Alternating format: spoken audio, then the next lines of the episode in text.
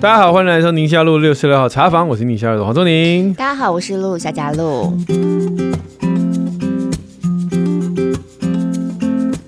想要买印表机又犹豫不决，烦恼这印量不多会很浪费，或者是用完的墨水夹该要怎么回收呢？一想了就觉得好麻烦哦。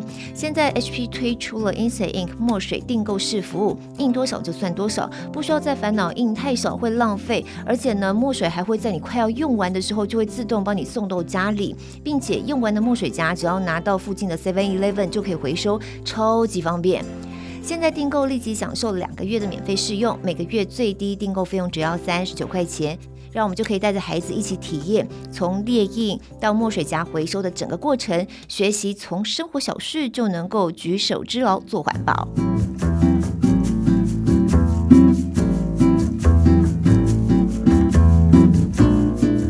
今天的 Q&A 主题有一些是我无法回答的，然后是我们第一次碰到有人提这样的问题耶。哎，但是其实蛮多的。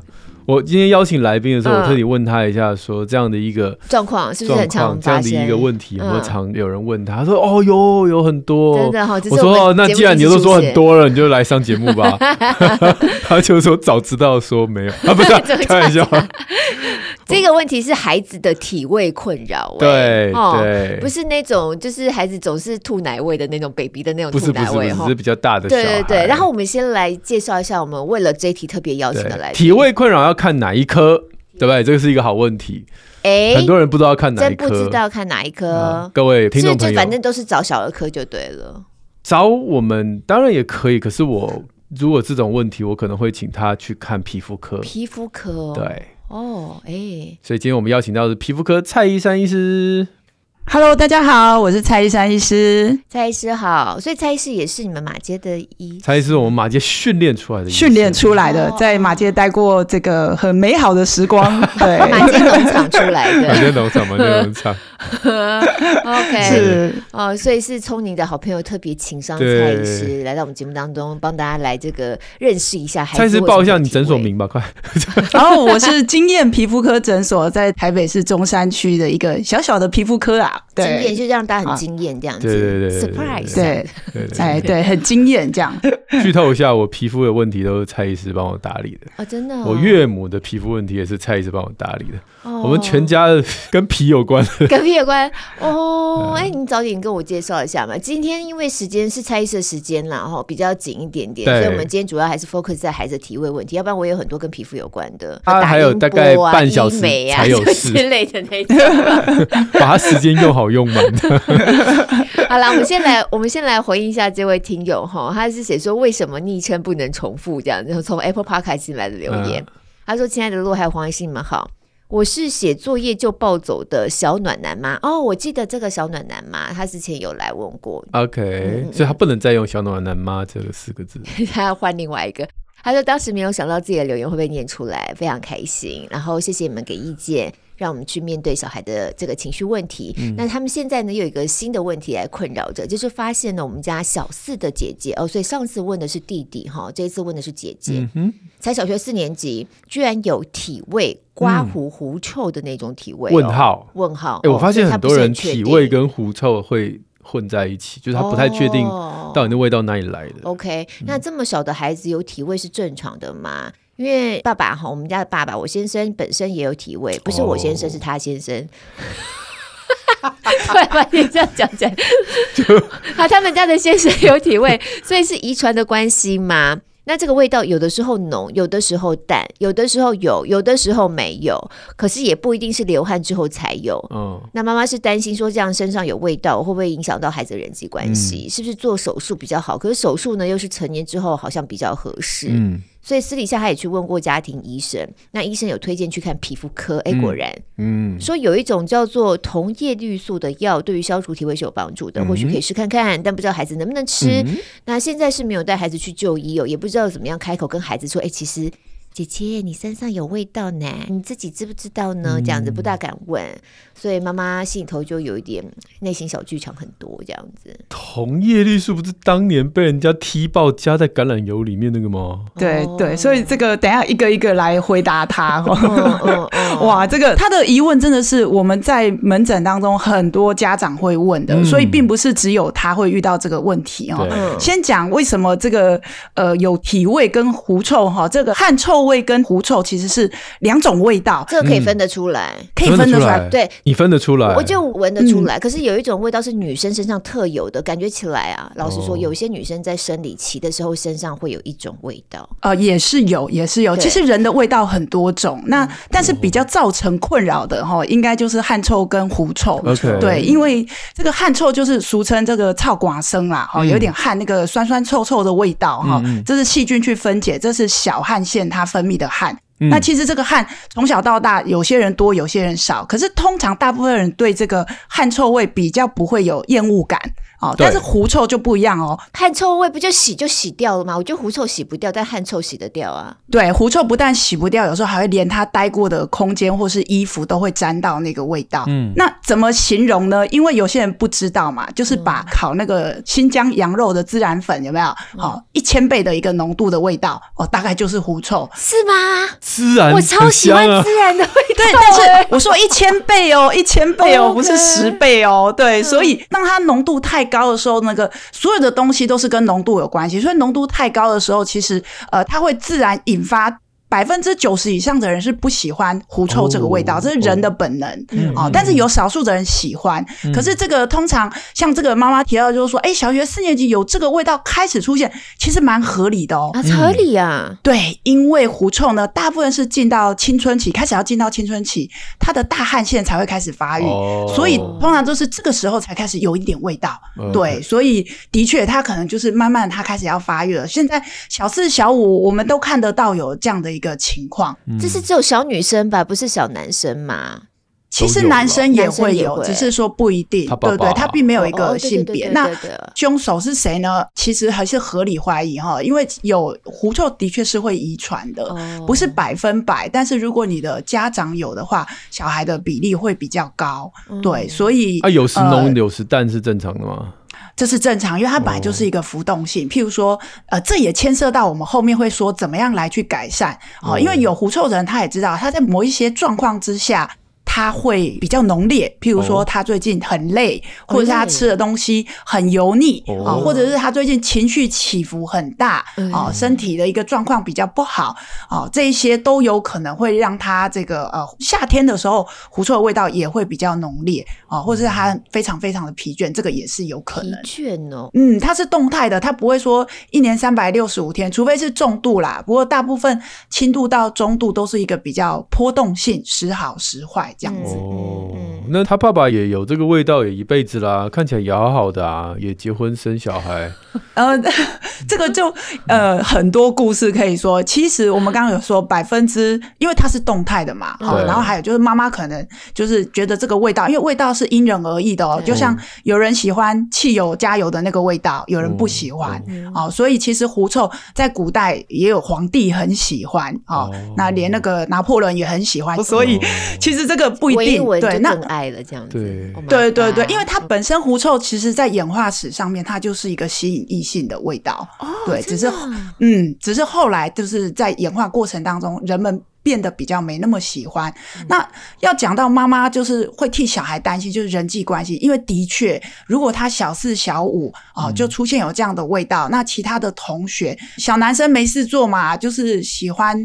找一些这种人身攻击的事情，惹人家，嗯，对对，就会去说啊，你怎么有一个味道啊？那小女生就会可能，如果她没有一个先认识这个疾病的话，她可能就会觉得说，懂哦，我我不想要。那甚至以前我们有遇过很多。就是霸凌事件，是生日的时候就收到一打的那个体香膏，哎、就是当做他的生日礼物的。对、嗯、对，所以其实是有这样情形。那当然，我们就是要想办法去。欸、如果是好闺蜜送体香膏，跟讨厌的小男生送体香膏，是不是意义不同？可是收到的时候，心里头感觉起来还是有一点尴尬耶。我觉得，对于收到的人来说，哦，对对，而且妈妈也有提到一点，就是说妈妈不知道怎么样开口去跟他讲这件事情。其实我觉得还是可以跟他先提，因为总比说之后他被同学讲了以后回来很难过这样子的一个事情。这样对，那我觉得。可以先从爸爸有这件事情，然后呃，爸爸会不会在意？然后他得到的其他人的一个反应是怎么样？嗯，那当然，我们从医学上面还是有很多可以琢磨的地方。不过同月绿素，呃，至少我的教科书 或是我念到论文，嗯、没有这一个治疗啦。哈。哦，对。如果有效的话，去买劣质的橄榄油就可以了。可能不太适合，不适合，不适合。对，所以对这个不行哦，哈。那正确的一个做法，的确，我们啊刚有讲说，狐臭有分轻度、中度、重度，哈。嗯。那当然，中重度我们通常就是建议，因为它是一个大汗腺，是一个对人体的机能来讲不太重要的一个汗腺，嗯，哦，它没有调控温度，所以一般就是，如果说它真的呃很严重，我们还是要接受狐臭的一个。啊，大汗腺的一个刮除手术啦，哈，那个成年了之后呢，哦，现在是还是要算二十岁了哈。哦，可是如果说这个小学四年级肯定是不能接受这个手术，因为他还在生长，还在发育当中。那有没有办法让这个大汗腺不要那么旺盛？哈，我们可能没有办法百分百让它不要有这个味道哈，但是至少减轻一点，我想是会有帮助的。所以我会建议妈妈从两个方面，第一个就是说心理层面上面，先带他去认识跟接受这个疾病。这个会有很大帮助，因为越焦虑，他的情况一定是越严重。你说约瑟芬也有狐臭嘛？对不对？约瑟芬也有狐臭啊。认识约瑟芬的历史对，但是他是约瑟芬啦，哈，对，他也要遇到拿破仑，可以嫁给拿破仑。虽然有狐臭，还是能够嫁给拿破仑这样。对对，好，那。那就是说，如果在生理上面呢，怎么样去协助他？我们刚刚有讲，就是说，包括他的饮食，这还是有强烈相关哦。因为呃，有研究就发现说，如果这个像现在小朋友喜欢吃这个麦当劳、肯德基、披萨哈，油脂、油炸、油量很高，好，或是非常多一个油量的一个食物啊，那它的这个味道哦也会比较浓烈，或是重口味哦。现在小朋友有的很喜欢吃非常重口味的一个食物的话，那这个跟跟它发出来味道还是有。有相关啦，对，哎、欸，会因为食物的差异，然后味道不一样吗？比如说，哎、欸，今天你狐臭怎么有那个有辣辣的感觉吗？哎、欸，这个有有相关的、欸，就是说，呃，在味道上面，其实像日本以前也有研发一个口香糖啊，嗯、就是说，它吃了以后会身上会发出淡淡的玫瑰味道。对，它有一个 噱头是这样。对，我真的有去买来吃哦，但我觉得是不是我太省？他是不是一次要吃一包吗？完全没有闻到，因为其实没有啊，你又没有狐臭，你怎么知道？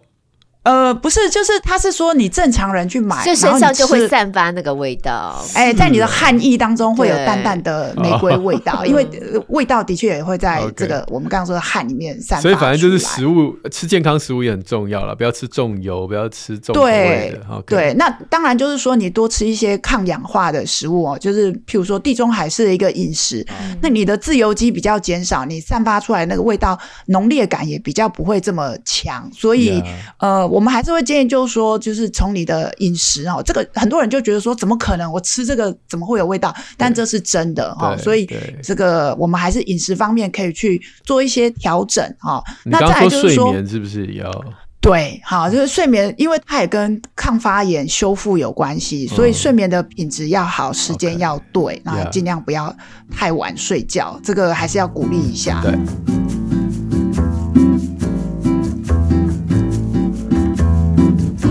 有没有什么药是可以吃的吗？有药吗？呃，是有药，但是它会放在很后面。那等一下我们再讲药的部分，uh, okay. 就是真的是不得已啦，哈、哦，呃。对对，那因为还有一个东西叫做外用的哈，外用其实有一个刚刚有讲哈，体香膏跟止汗剂其实是不一样的东西。哦，对，嗯，对，体香膏就是顾名思义让你香香的哈，可是各位香再加上臭哈，答案哎还是臭的哦哈，所以不是用体香膏。对，反而我们这我们在厕所有感受到，这个来苏不管怎么喷就是怪怪的。哎，对对对，所以一般来说我们会建议用的是这个止汗剂。那刚刚开头有讲哦，因为其实汗有两种哦，嗯、就是这个小汗腺跟大汗腺。那一般我们用的这种止汗剂，其实是针对那个小汗腺的，哦、所以啊、呃，它是让你比较不要有汗臭味啦。哦，嗯嗯、可是也有人认为说加减啊，还是对这个大汗腺有一些些帮助，这样子。哦哦、所以呃，你可以使用啊，去这个不管是屈臣氏、康士美啊，或者去一般这种上架式的药妆就有。嗯，那要怎么挑选呢？呃，一般来说就是含有铝的一些盐类的成分的哦，或是明矾哦，含有铝盐。那、嗯啊、怎么认呢？其实你就翻过来那个结构成分，它会有写铝什么叉叉叉哦，就是那个铝门窗那个铝。嗯，好、那明矾也是可以的一个成分。那不管是喷的或是涂的哈，我觉得都可以。可是呃，我喜欢大家去买比较。就刚讲嘛，你不要选有香味的。OK，有一些止汗剂本身还会加一点香味，这样子。Oh. 那很多家长不敢给他用，就怕说什么得乳癌啊，或者什么的。嗯、哦，这个网络有一个很有名的谣言嘛。啊、哦，那这边告诉大家，好、哦，你们放心用啊、哦，因为我也会用啊。这个跟乳癌没有任何关系。是是，尤其你如果用没有香味的止汗剂，嗯、应该就其他不需要的物质的铺路就降到更低，对吧？对对对，那还有一个重点是什么时候用哈？因为很多人跟我抱怨说没有效，因为当你汗已经流出来的时候，已经 too late。哦，对，很多人不知道啊是其实是你睡觉的时候先涂，你没有流汗哦，要先把那个睡觉的时候啊，哎，对对对，然后早上起来再涂一次，然后呢，你中间如果白天有空档，你可以再补涂个几次，记得一定是干的状态下涂才有效啊，如果已经流很多汗。好，那就来不及哦，哎，效果就不好了。那可以擦擦汗再涂这样子吗？体育也是有差别，还是有差别。这当然是要擦干再涂啦，但是我们还是呃会希望它是在一个干的、没有流汗的状态之下涂，它的效果才是比较好的。OK，嗯嗯嗯嗯，嗯这个是针对狐臭，然后使用止汗剂，还有一个健康生活，所以止汗剂不用找医生拿。就是去止汗剂没有健保也没有给付哦，不不，想 说你会推荐比较厉害的好一点。其实没有没有大的厂牌，然后你自己用觉得 OK 的哈，这个我觉得都有帮助。但是我们刚刚讲这么多方法哦，一定是说要多管齐下哦，绝对不是说只有一种。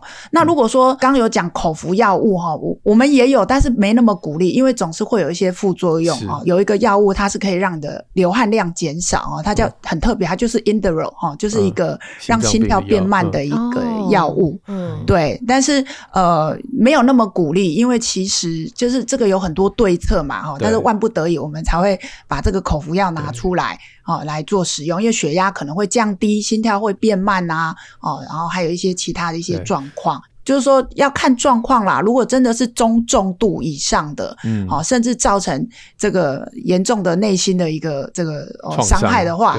对呀、啊，那可能还是要等他成年之后，我们来进行手术这样子。所以就是借由健康的生活、嗯、健康的饮食，还有正确的使用止汗剂，然后一路撑到他二十岁。要不就是找到真爱，要不就是找你手术，欸、是这样吗？呃，对对对对。啊，okay、啊，还有一个补充，不好意思，哦、有人很害怕手术哈，但是其实现在手术那个伤口微创非常的小，有时候甚至伤口比你小拇指还要窄。跟门诊手术就可以处理的吗？还是是需要住院？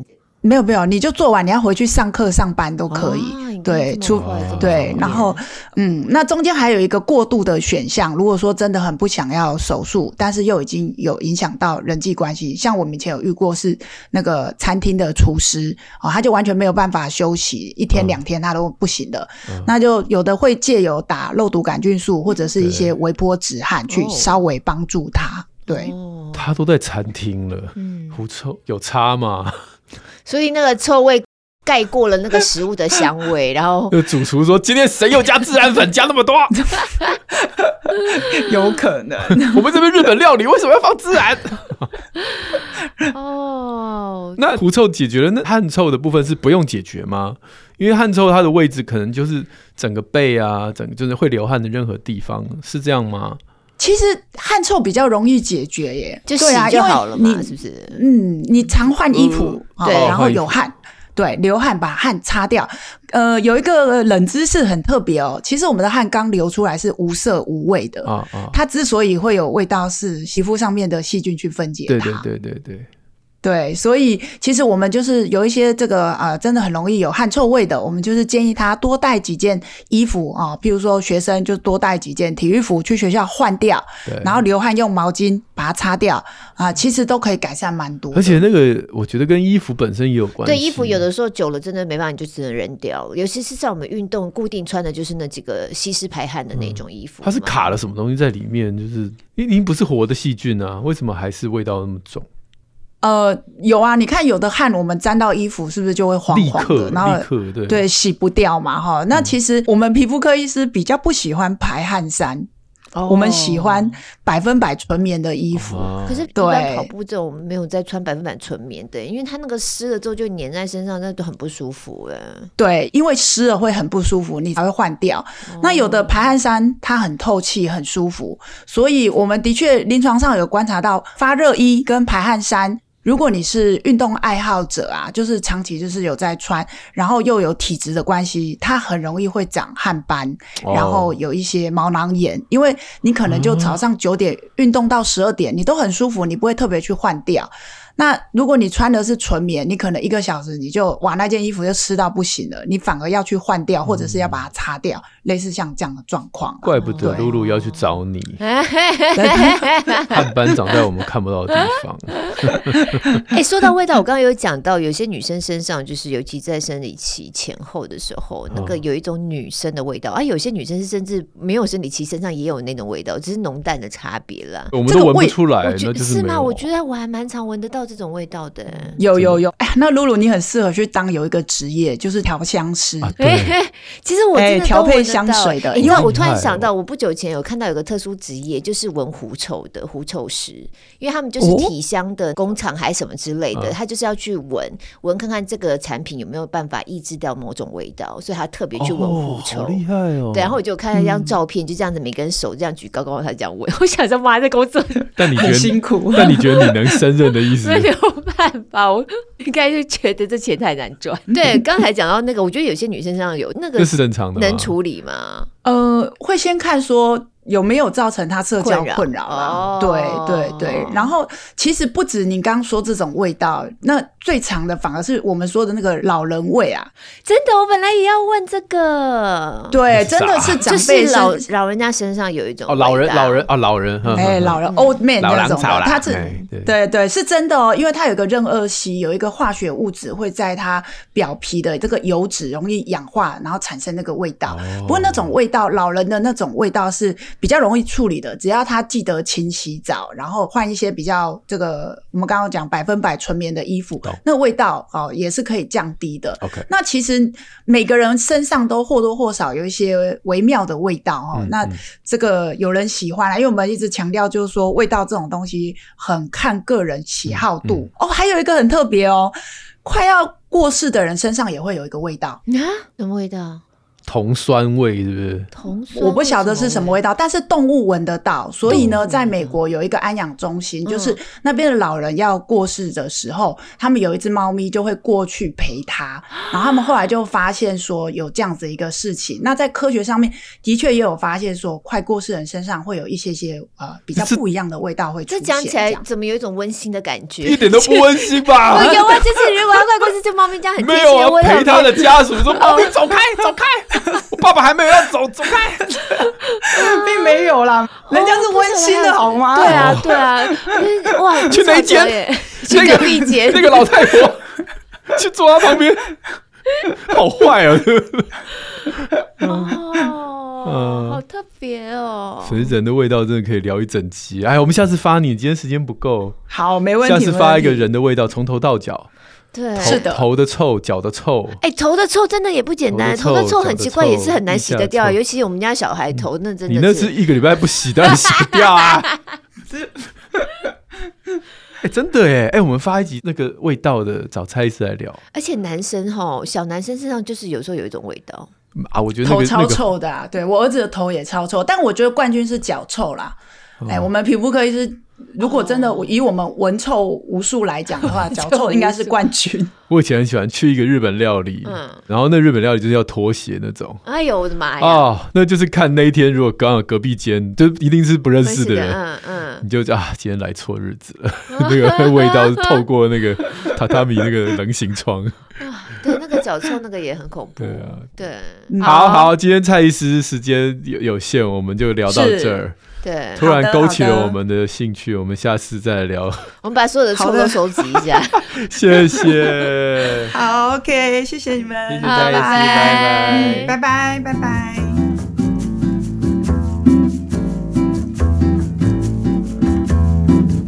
我觉得我也是味觉好的，不不，不是不是味觉啦，是嗅觉。对，这种闻的不是拿来吃的，嗅觉嗅觉还不错。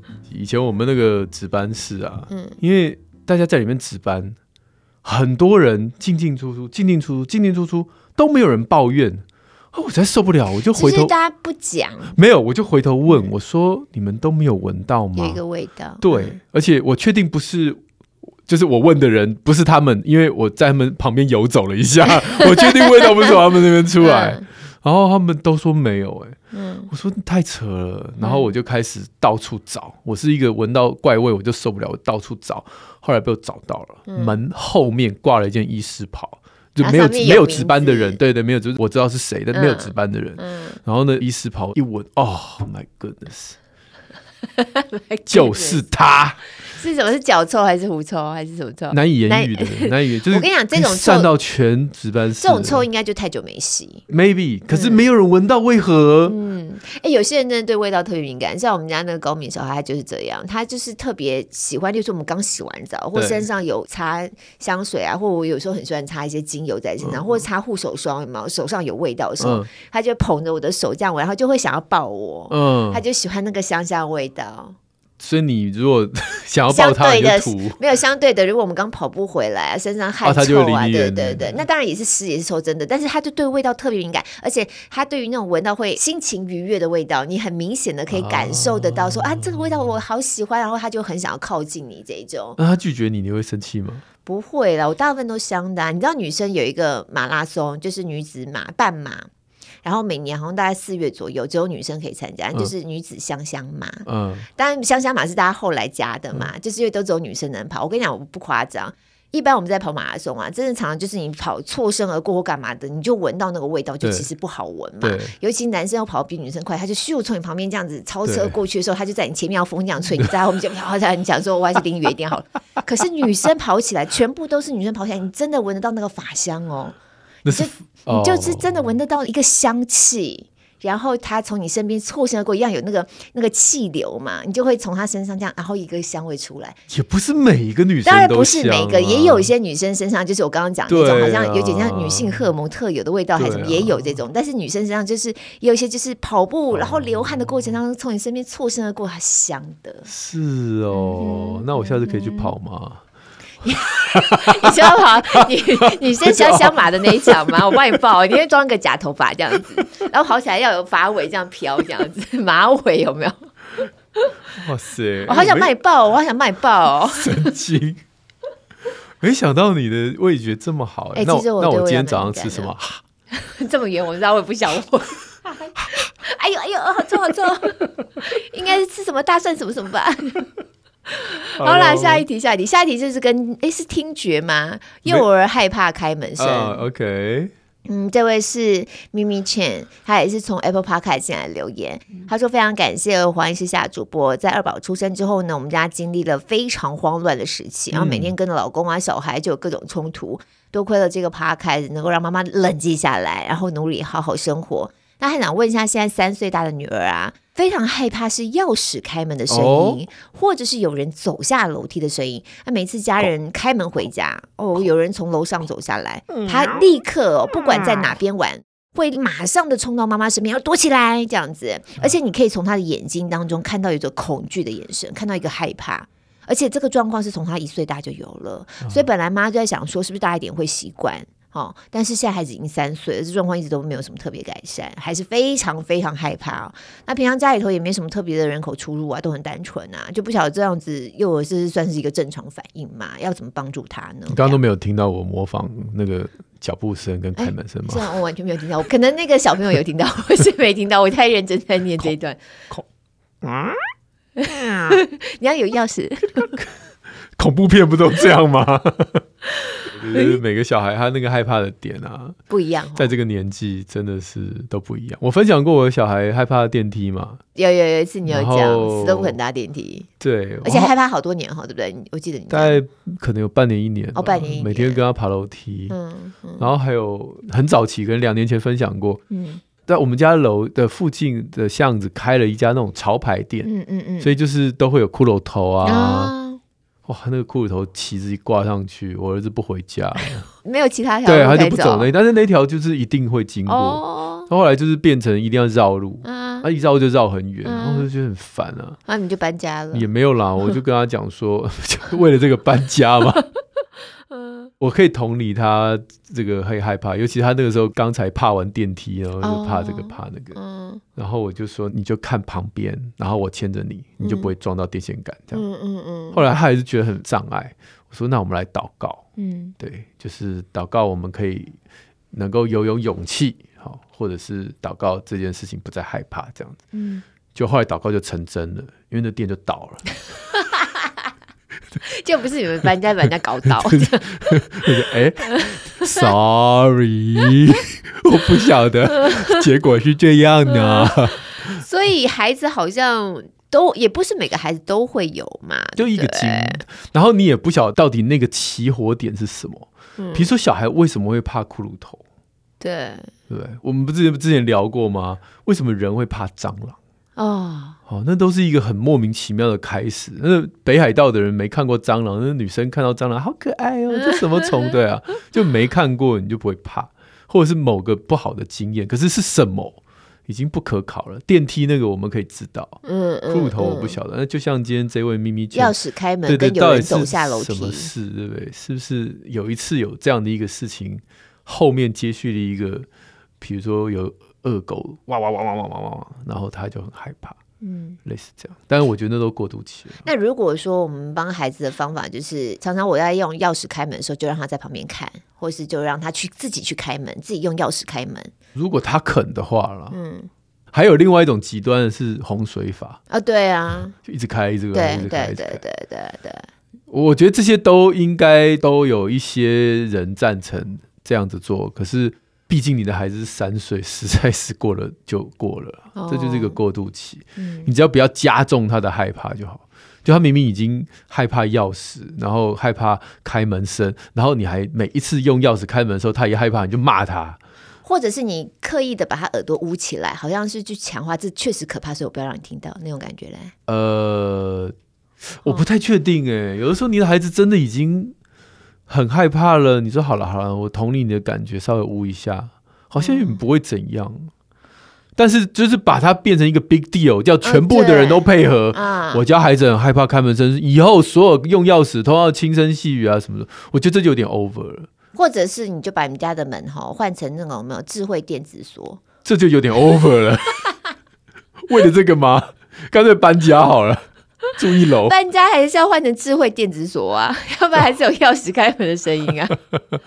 嗯，对，这每个孩子不一样。像我们家孩子就是，我有讲过好多遍，他现在很怕地震啊。对对，然后我们家因为又住比较高楼层嘛，是谁地震尖叫让他开始害怕？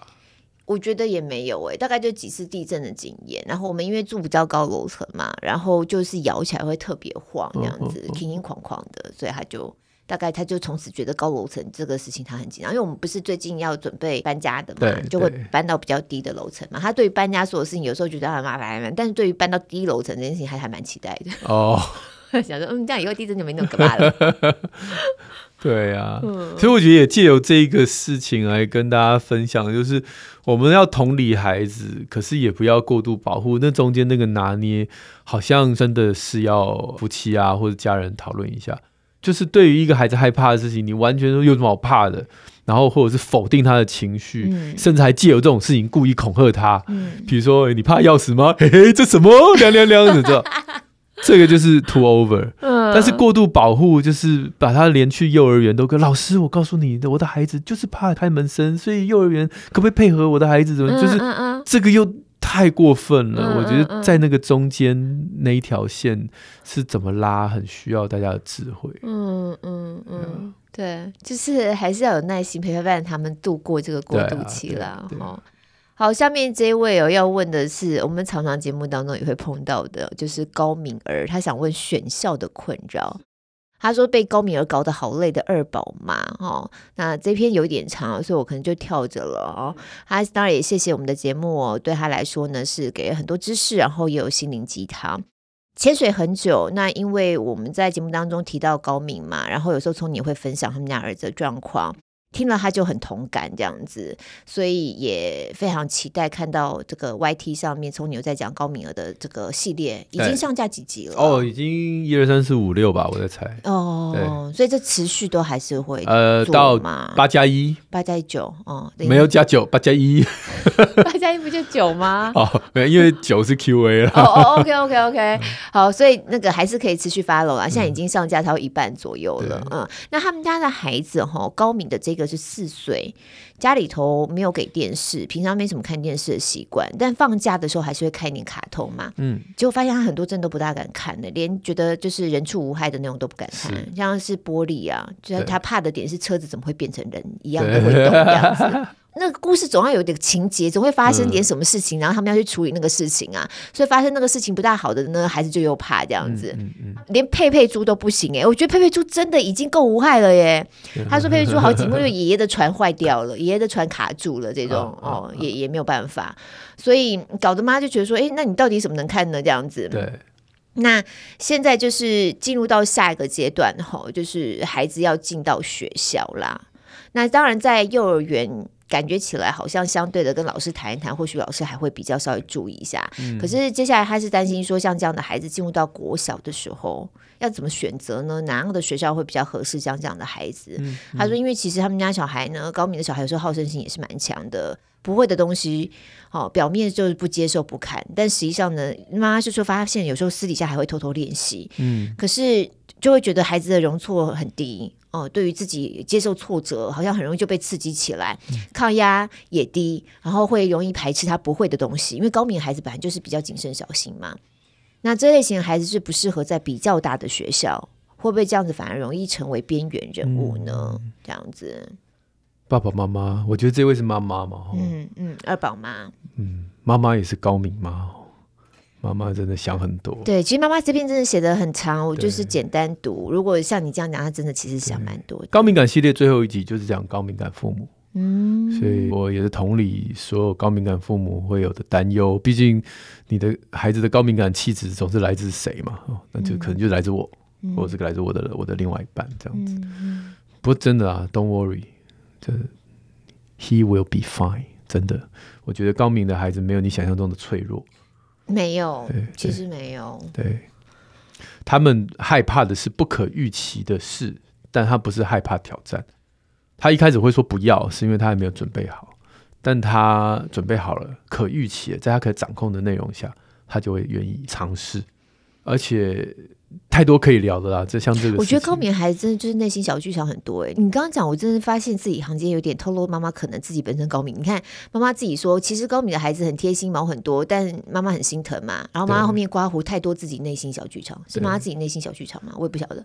但是高敏的孩子真的是，你刚刚讲那点，我就很有感觉，就是常常一有挑战，第一个反应都是不要。对，对我以前对于这件事情，老实说，我有点不耐烦，我就觉得说，你什么都不是，然后你第一个反应都是不要，你怎么会知道说他最后结果，或者是你试起来其实不是你想象的那样？可是就是因为他们内心小剧场太多了，所以他永远就是困在自己的小剧场里头。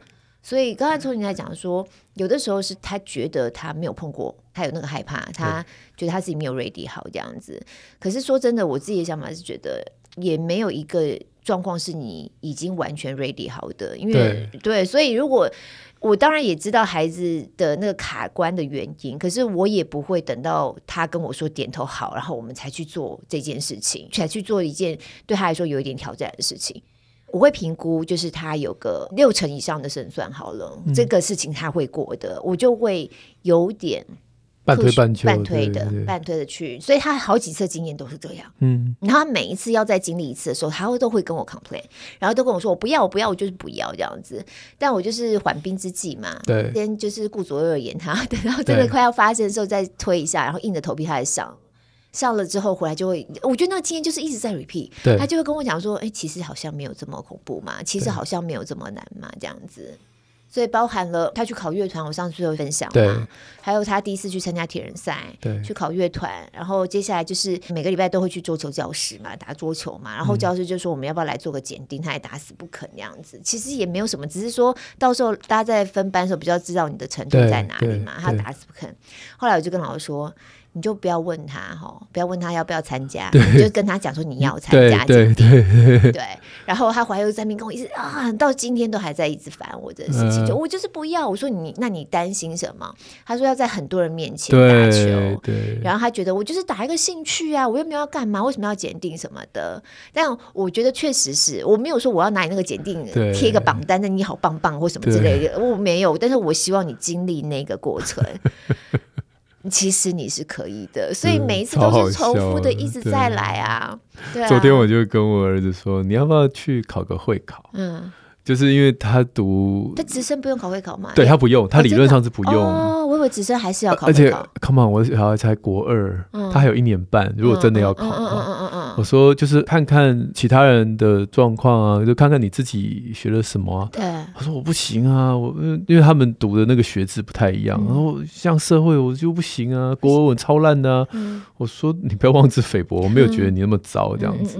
而且换句话说，你对另外三科你是很有把握，不是吗？那就考考看嘛。对，好，那这个对话其实只是聊聊天而已，因为他考不考我没有差，我只觉得有人跟我说，哎，这是一个很好的经验，就是感觉一下那种氛围。对对对，他就立刻拿起电脑开始查会考的题目，在那边做。完了，你看我这题我就不会，这在讲什么啊？这这什么东西啊？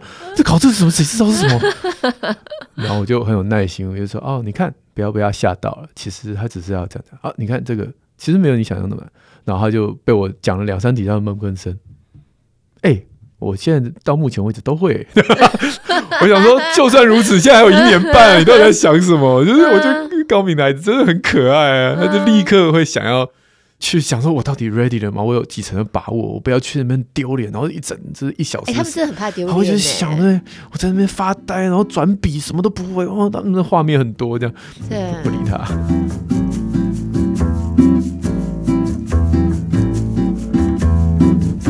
所以，我以前在讲高敏感的时候，有时候比较会着重在学龄前的孩子，因为他语言能力还不好，然后没有办法表达心中恐惧，然后整天被赶鸭子上架。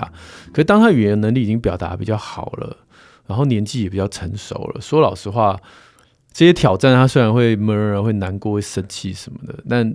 他们是可以搞定，只要我们在他打完一场仗回家之后，我们能够接住他的情绪。我儿子曾经也有一整年碰到一个他非常不能适应的老师，我们也没转学啊。嗯嗯嗯嗯，对啊，就就其实高敏的孩子进到一般的学校环境，我不认为有太大的问题了。对，我们家曾经有个孩子在体制内学校适应上出现很大问题，反而不是这个高敏的孩子，是另外的孩子当然是另外一个状况。是，是，但凡我观察我们家那高敏孩子，他进到任何团体以后，他在人际之间互动。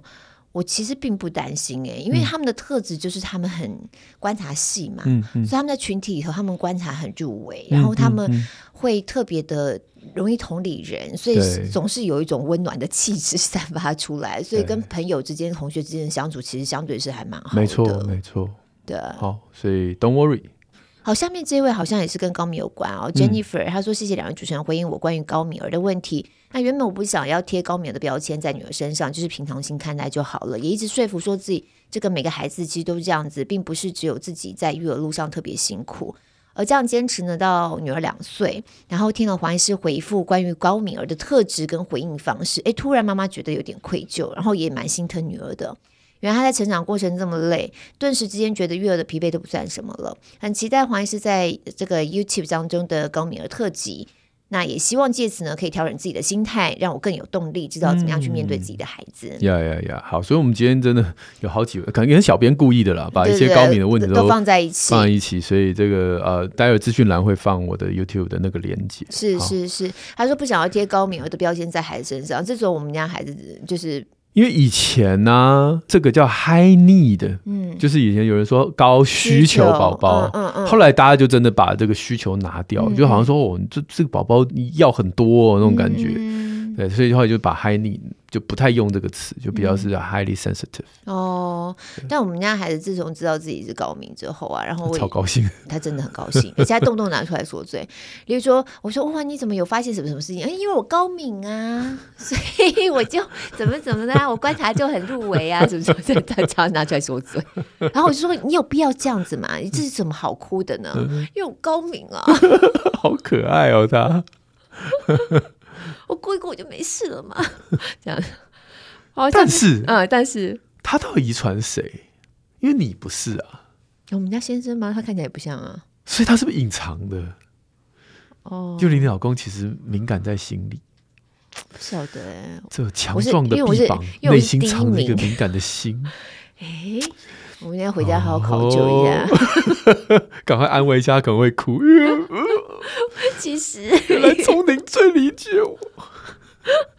好了，下面这位是小胖陈妈咪，她想要知道高功能焦虑跟高敏感这两个有没有关系？哦、因为小孩评估之后有高功能焦虑，但是在台湾他好像对这个方面介绍不是很多，所以想要问一问。我，我特别问了精神科医师，嗯，高功能，我说什么叫高功能焦虑？嗯，因为我真的没听过。呃，你也没听过啊？我没听过。可是他是经过评估的耶。他说：“其实高功能这三个字是额外加上去的啦，哦，所以就是焦虑啦。对，就是焦虑。现在任何的情绪都是个光谱嘛，嗯，比如说你有呃自闭，你有焦虑，你有过动，你有什么的，但是只要不太影响到你的生活，是，那就叫高功能。是，所以说高功能自闭啊啊，就是高功能雅思，对对对，你就是有自闭，但是你没有影响到太多你的。”大部分的生活是可以 handle 的，那就是高功能自闭。嗯嗯，所以我想他的医师要讲，就是说啊，他他有一个焦虑的性格，嗯，但他没有影响太多他生活上的，就是他是可以 handle 的。OK，所以基本上就是焦虑了，就焦虑。那焦虑背后原因很多啊，高敏感的孩子也会焦虑啊。啊，对对，所以这题就到此为止了，因为他就两行嘛，所以大概也不太能知道他的状况。嗯，但小孩焦虑是可以怎么样去舒缓的嘛？就是。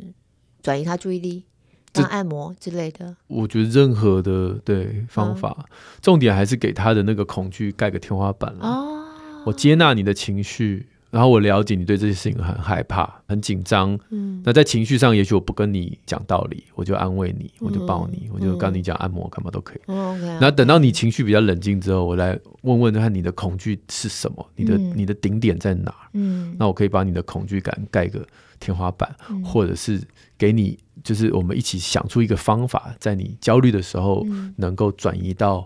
手上的娃娃，或者是小贝贝、小贝贝或什么的，对，嗯、这都是一些，就是就是对，可以找儿科医师啊，或心理师，或者是儿心的医师讨论。哎、欸，我想要在网上看个梗图，讲到小贝贝，就这阵子新闻话题有一个千万床垫嘛，然后就会整个就是大卸八块这样子，哦、就是千万床垫可以这样大卸八块，但小贝贝不行，小贝贝要抱紧紧这样子。好，下面这位 Lina 林，她说：“嗯、呃，黄医师下主播你们好哈，我已经潜水很久了。”是这个两岁的高敏儿妈咪，呃，又是一位高敏儿的妈咪的家长这样。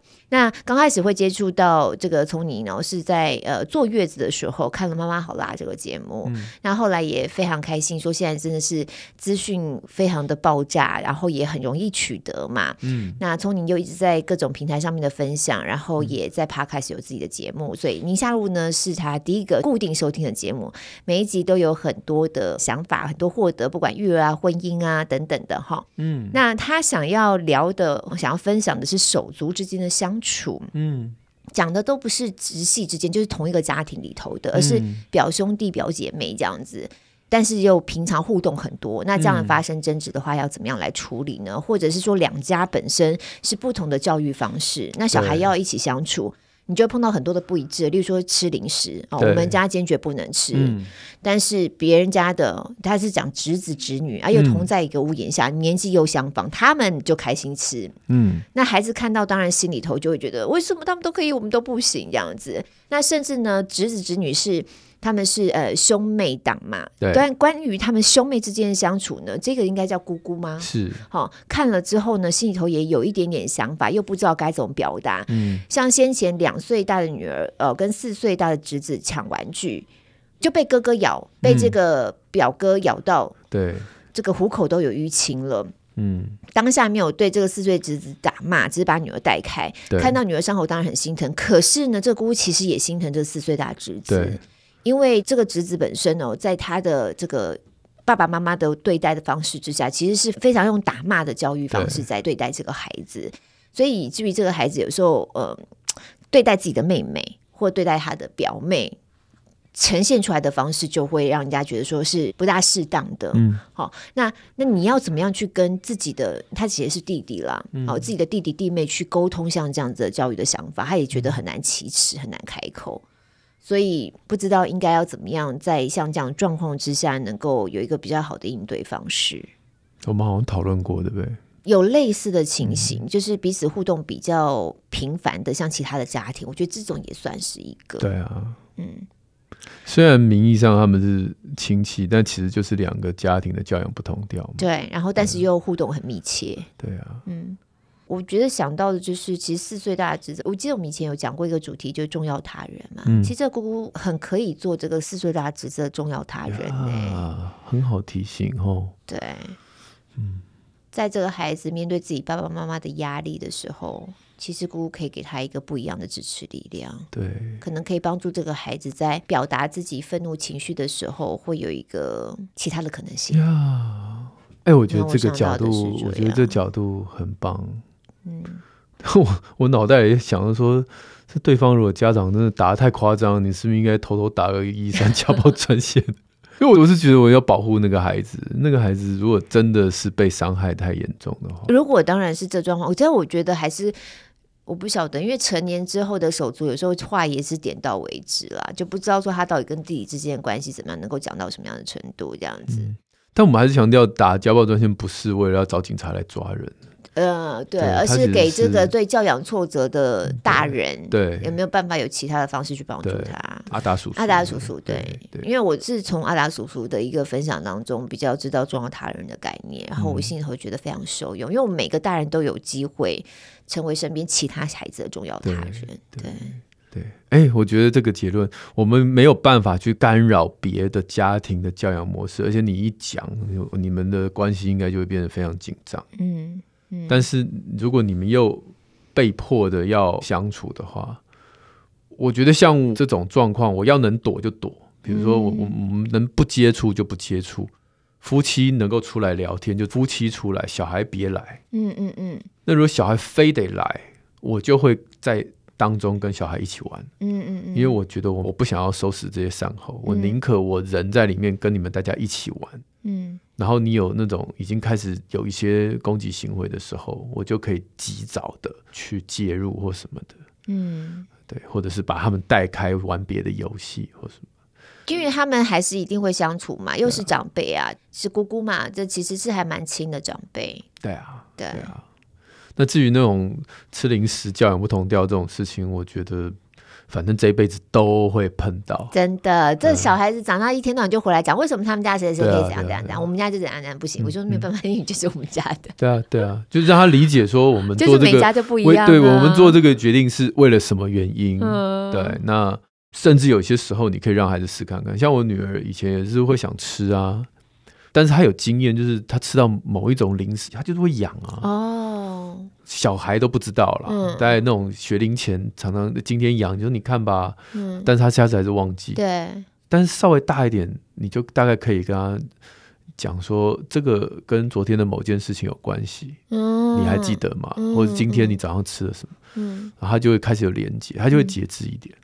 嗯对，所以他小小孩就没办法，你就对，像他对四岁两岁真的有点困难。像我们家姐姐其实也会这样子，她有时候去学校，学校同学有人从国外回来，或什么带一点零食什么的，或是有人家里其实是在美国还哪里的，哦，你美国零食很甜哎，糖很甜。然后他回来就会分享，他说：“哦，我今天吃到一个很特别，看起来怎么怎样怎 样，那个超甜的，我觉得一点都不好吃。”就是你知道，孩子如果去的时候，你要说你根本什么都没有办法干预他。对啊，即使你打死在家也不能吃好了，你再怎么严格，他出去就是出去了。对，那在那样状况下，哎，孩子好像自己会养出了一个味觉或什么的，他会知道吃他其实身体会有反应，会不舒服。